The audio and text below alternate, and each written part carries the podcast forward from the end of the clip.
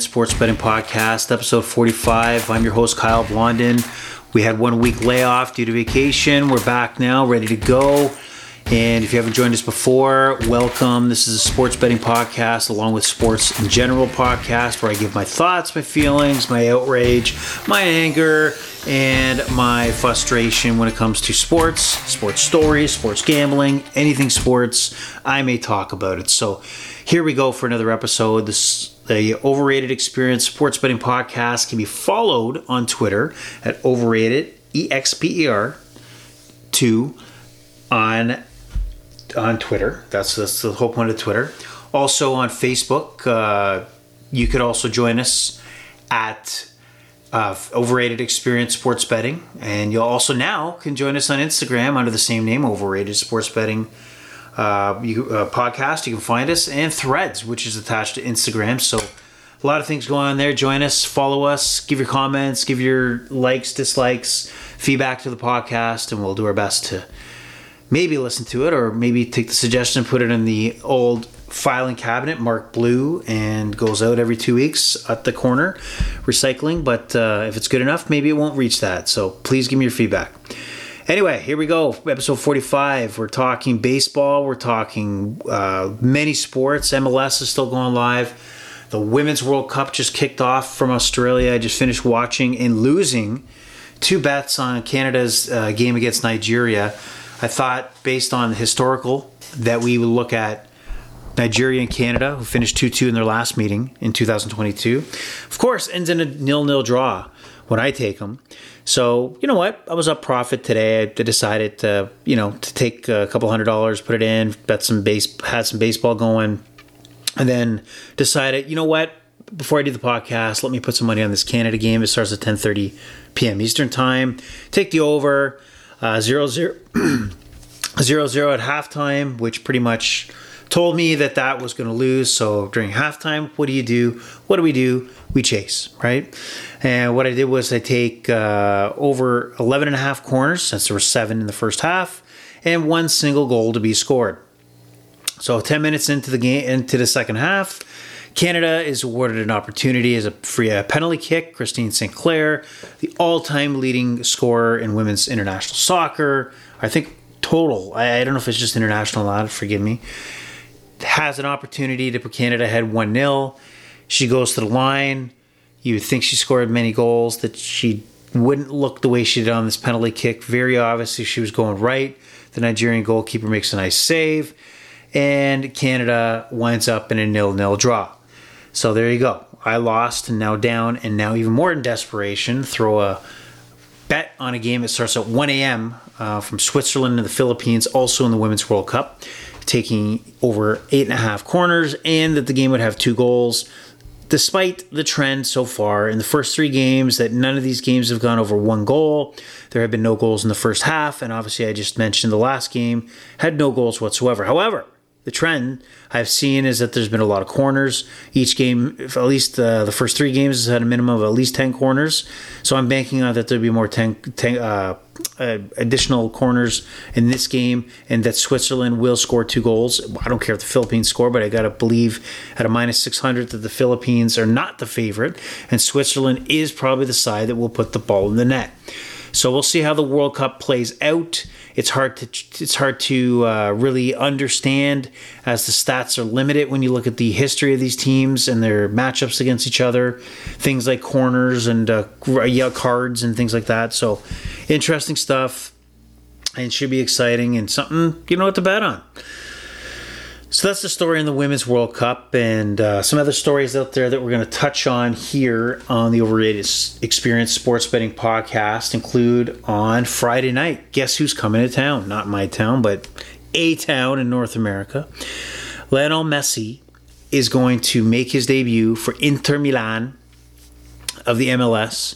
Now, he's going to make his debut in the first ever uh, games involving the League Cup. That's a, combi- combined like club cup that involves MLS teams and Mexico teams from uh, uh, the Mexican League. So you'll have teams from Canada, the United States and Mexico competing in various groups of three. And Lionel Messi makes his debut tomorrow night in Miami as he takes on the Cruz Azul. And uh, big hype. If you guys watch the press conference, you watch the show, uh, just huge uh, situation for MLS, and we'll see how that turns out. It sounds like Lionel Messi will be a substitute as uh, the game goes on on Friday night, and we'll see how he uh, joins uh, MLS and how he performs. Obviously, is or was the best player in the world coming off the World Cup, and probably in the twilight of his career, no question about that. And looking long term, probably investment. And, uh, I think he's probably going to get a piece of the MLS club Inter Milan. Busquets also joins the uh, Inter Milan team or Inter Miami team. Uh, if I said Milan, I apologize. I meant Inter Miami. He is former, obviously, teammate of uh, Lionel Messi in Barcelona. Very many trophies they've won together. So you got to feel that uh, some of the old boys club from Barcelona will probably be joining Inter Miami in droves. So exciting there. But for my first bet prognostication of the evening. I will say Inter Milan. Eh, man, I'm gonna. I probably said this 18 times. Inter Milan, Inter Miami. David Beckham's owning owned Inter Miami. I is probably one of the worst teams in MLS right now. I know they're going to get reinforcements with Messi and Busquets, but when you look at the bet for tomorrow night, I think there is value uh, that Cruz Azul will come up with a result, whether it be a draw or a win. So I'm going to suggest that for plus 130, uh, take draw no bet and take Cruz Azul. As Inter Miami, I think their main focus is just to get Messi on the pitch, not necessarily to get the victory here. I'm sure they want the victory, but it's it's all the Messi show, and I think that'll be overshadowed by Cruz Azul, now plus 128, changed in front of my eyes on FanDuel. I'm kind of disappointed in FanDuel, by the way, in the League Cup. There's not much here as far as options on teams advancing, at least that I can find, or other prop bets that you would find on other tournaments, uh, such as the women's tournament or the recent men's World Cup. Bet365, I noticed you can decide which team will win each of the groups. Uh, so I'm kind of disappointed FanDuel not opening their creative uh, juices here and adding those options for folks like me to go ahead and bet. So shame on you, FanDuel. Shame on you. All right, other news. NFL. Big stories going on in relation to the position of the running back. Saquon Barkley of the New York Giants, Josh Jacobs of the Las Vegas Raiders, both missed deadlines to sign extensions both players do not want to sign their franchise tenders. So it looks like we're going to have two holdouts, significant players. But the, the main topic here is that the running back position itself is devalued and continues to be devalued. And the amount of money being offered, although expect you know a lot to you and me, not a lot when it comes to the position of the running back compared to what it used to be. The ability for teams to hold on to players into their rookie contracts for up to five years, especially these first rounders like Barkley and uh, Jacobs, and then be able to franchise tag to, uh, one and two years. So basically, a running back after seven years will potentially have the opportunity to hit unrestricted free agency. What do you think the odds are that NFL teams are really going to unload the bank? on a running back that's seven years into the NFL. What do you think? Kind of my, that's like a vehicle that's out of warranty. You're basically buying a used vehicle at that point. It's the one position in the NFL where, well, mo- most positions are short term, but especially the running back and the miles they put on, whether it be college, then the NFL. Not one of these guys is playing game over game. There's injuries involved, and that adds up over time. So, just a weird scenario, but it's supply and demand. I mean, like other sports, you look at uh, the NHL goalies. That market's gone down because there's a thought that there is a high number of goalies and people can, you know, cut their starter and you know find somebody on the free agent market, and that's what the running back is right now. But we're talking about Barkley and Jacobs, impact players, guys. They each of those teams fill the ball or uh, uh, fill the rock to these guys, and they're running the ball. So that's that's a tough one, especially for the Giants.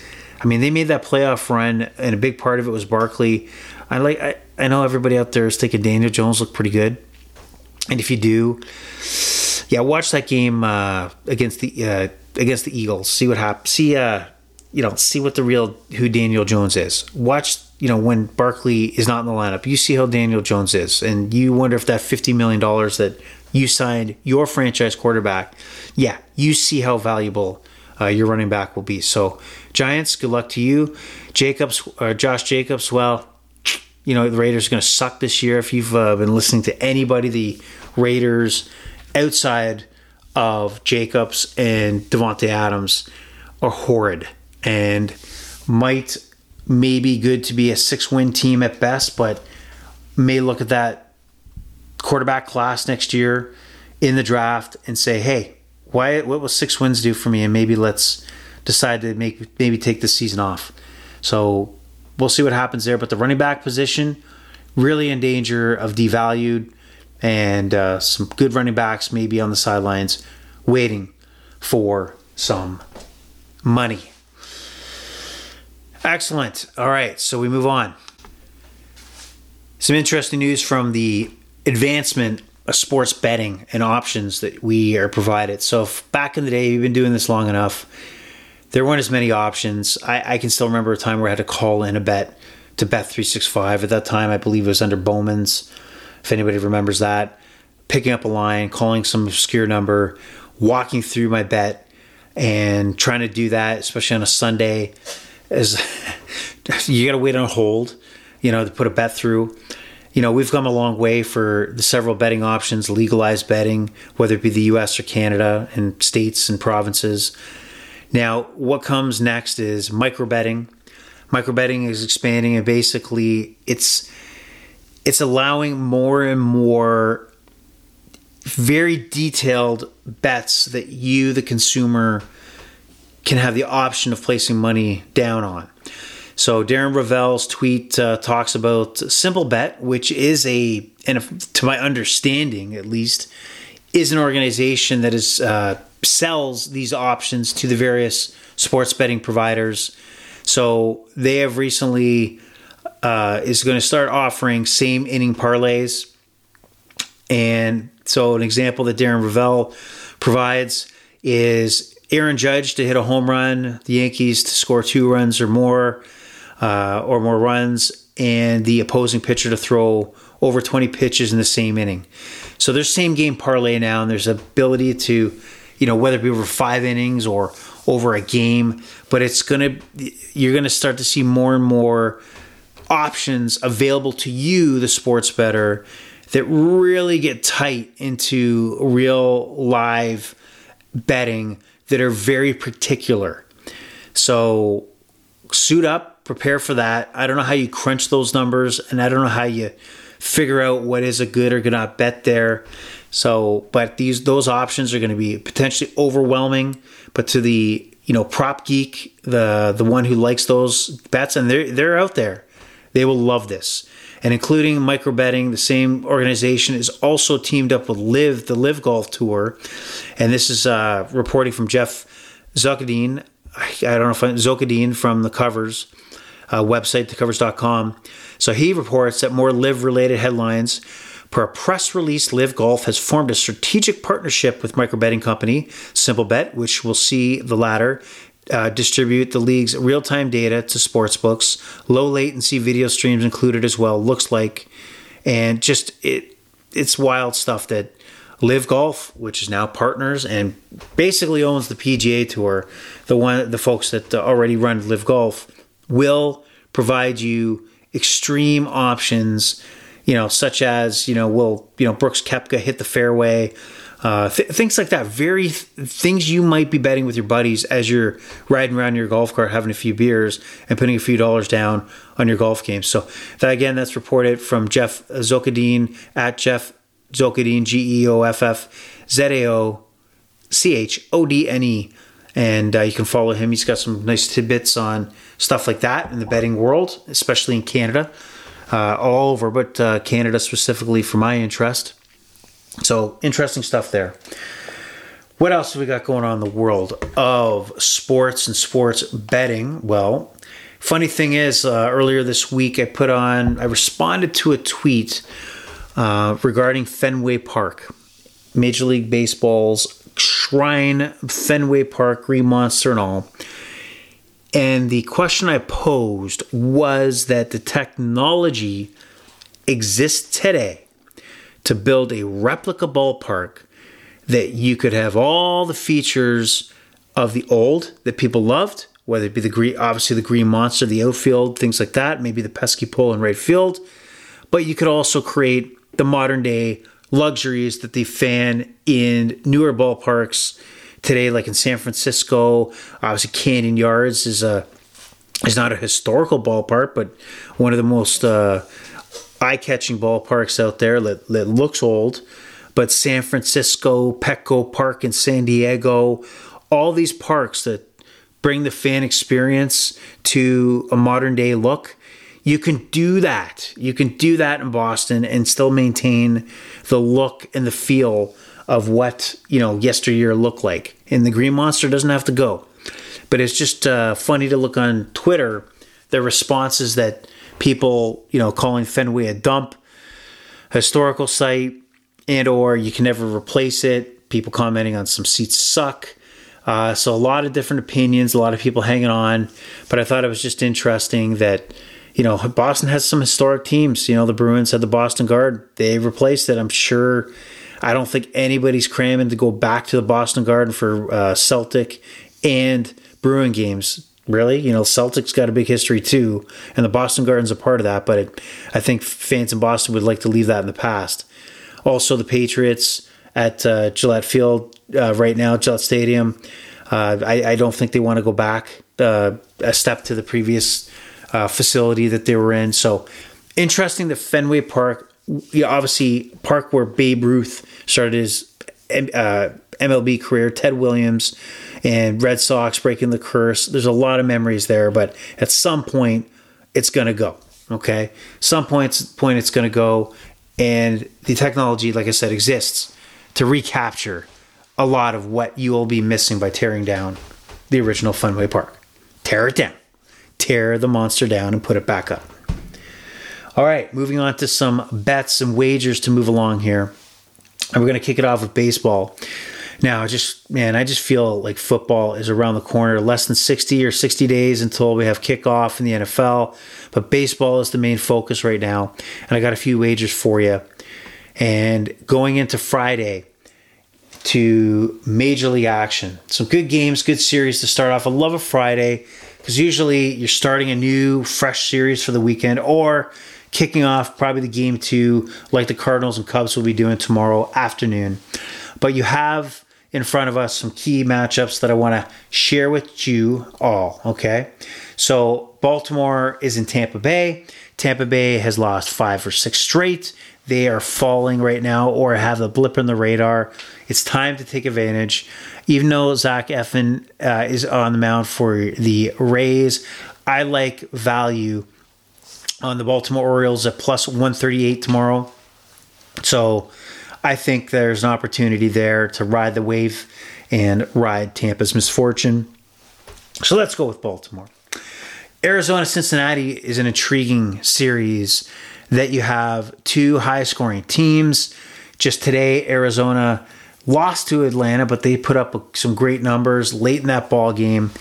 Uh, a lot of ball, a lot of home runs, a lot of like you know, they, they they're the comeback. Uh, you know, you score two runs against them, they come back with three runs. They're very good offensive team. They may not win. Cincinnati uh, had a little power outage after the All Star break, but looks like the bats are back. So I like this series, even with the high over under here of ten and a half. I will at minus one twenty two. I'll still stick to the over, and that one Arizona Cincinnati over ten and a half even though even the pitching matchup's decent. They're not getting rocked the two starters, but take that one over. Mets and Boston, two teams. Boston's kind of got a flicker of hope here, but the Mets just continue to sag. And with Boston only be at home, only being a minus 116 on the money line, Crawford on the mound, Senga on the mound for the Mets. I'll take the Boston Red Sox. Good value here. Uh, the Mets are horrible on the road. I just don't see. I, I see value on the Red Sox. And then you take a sweet series here. I like it. I think uh, the Dodgers and the Rangers. Dodgers visit the Texas Rangers. I do think that the Rangers are probably overvalued in this series right now. I think they're going to come back down to earth. The Dodgers are obviously one of the pillars, the top tier teams, consistent teams over the last many years. They have the real proven talent. So at the Dodgers at minus 112, I got to say the Dodgers are the play here. Uh, you might even like the over, but I, w- I would tend to lean toward minus 112 on the money line for the Dodgers over the Texas Rangers. Gonsolin uh, versus Heaney on the Rangers. Not necessarily a ace on ace matchup, but the Dodgers and their bats, I think, will be able to outgun the Rangers in this one. Uh, the best team in baseball right now, even though they're wobbling slightly, Texas Ranger, sorry, the Atlanta Braves visit the Milwaukee Brewers. Rough pitching matchup here. Soroka for the uh, Braves, Peralta is decent for the Bra- uh, for the Brewers.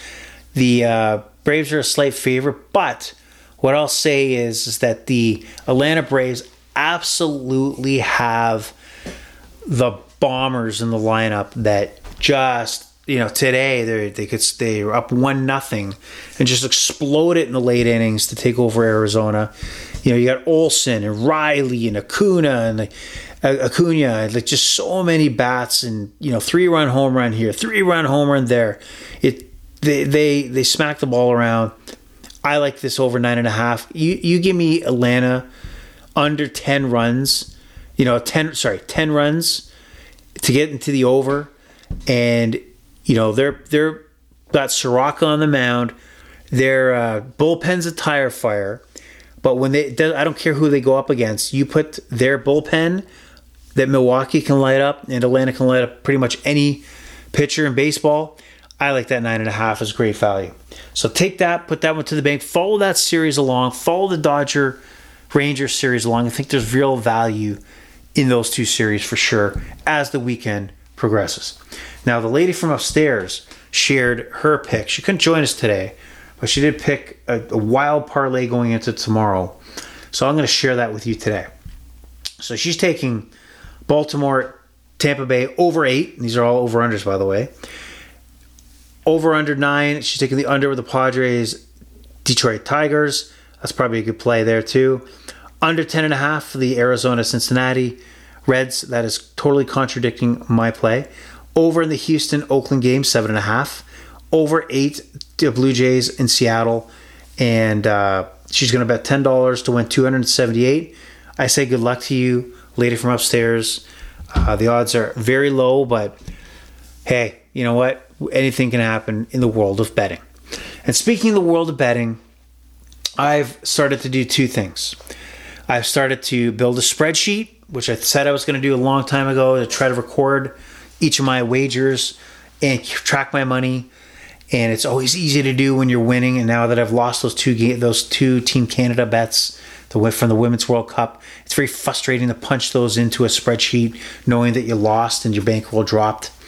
And where I'm trying to get better to add on top of that, starting to read some sports gambling books. And one of the top ones, at least that I kept seeing, was The Logic of Sports Betting by Ed Miller, Matthew Davidow, two sports gamblers plus poker players. So, uh, bestseller. It's a bestseller. This is a this is a book I've just cracked open, and if you really want to look at some of the concepts that are very different than maybe how you think that a pro better looks at the bigger picture on value and locating games that they want to bet that uh, this book is already starting out with terms that are like uh, break even percentage and some of the stuff that as a better you want to know talks about the sports book and their edge and their hold on on the the money that they hold on to. It's just there's a lot of stuff in here a lot of math and it makes you really ponder things a little bit differently.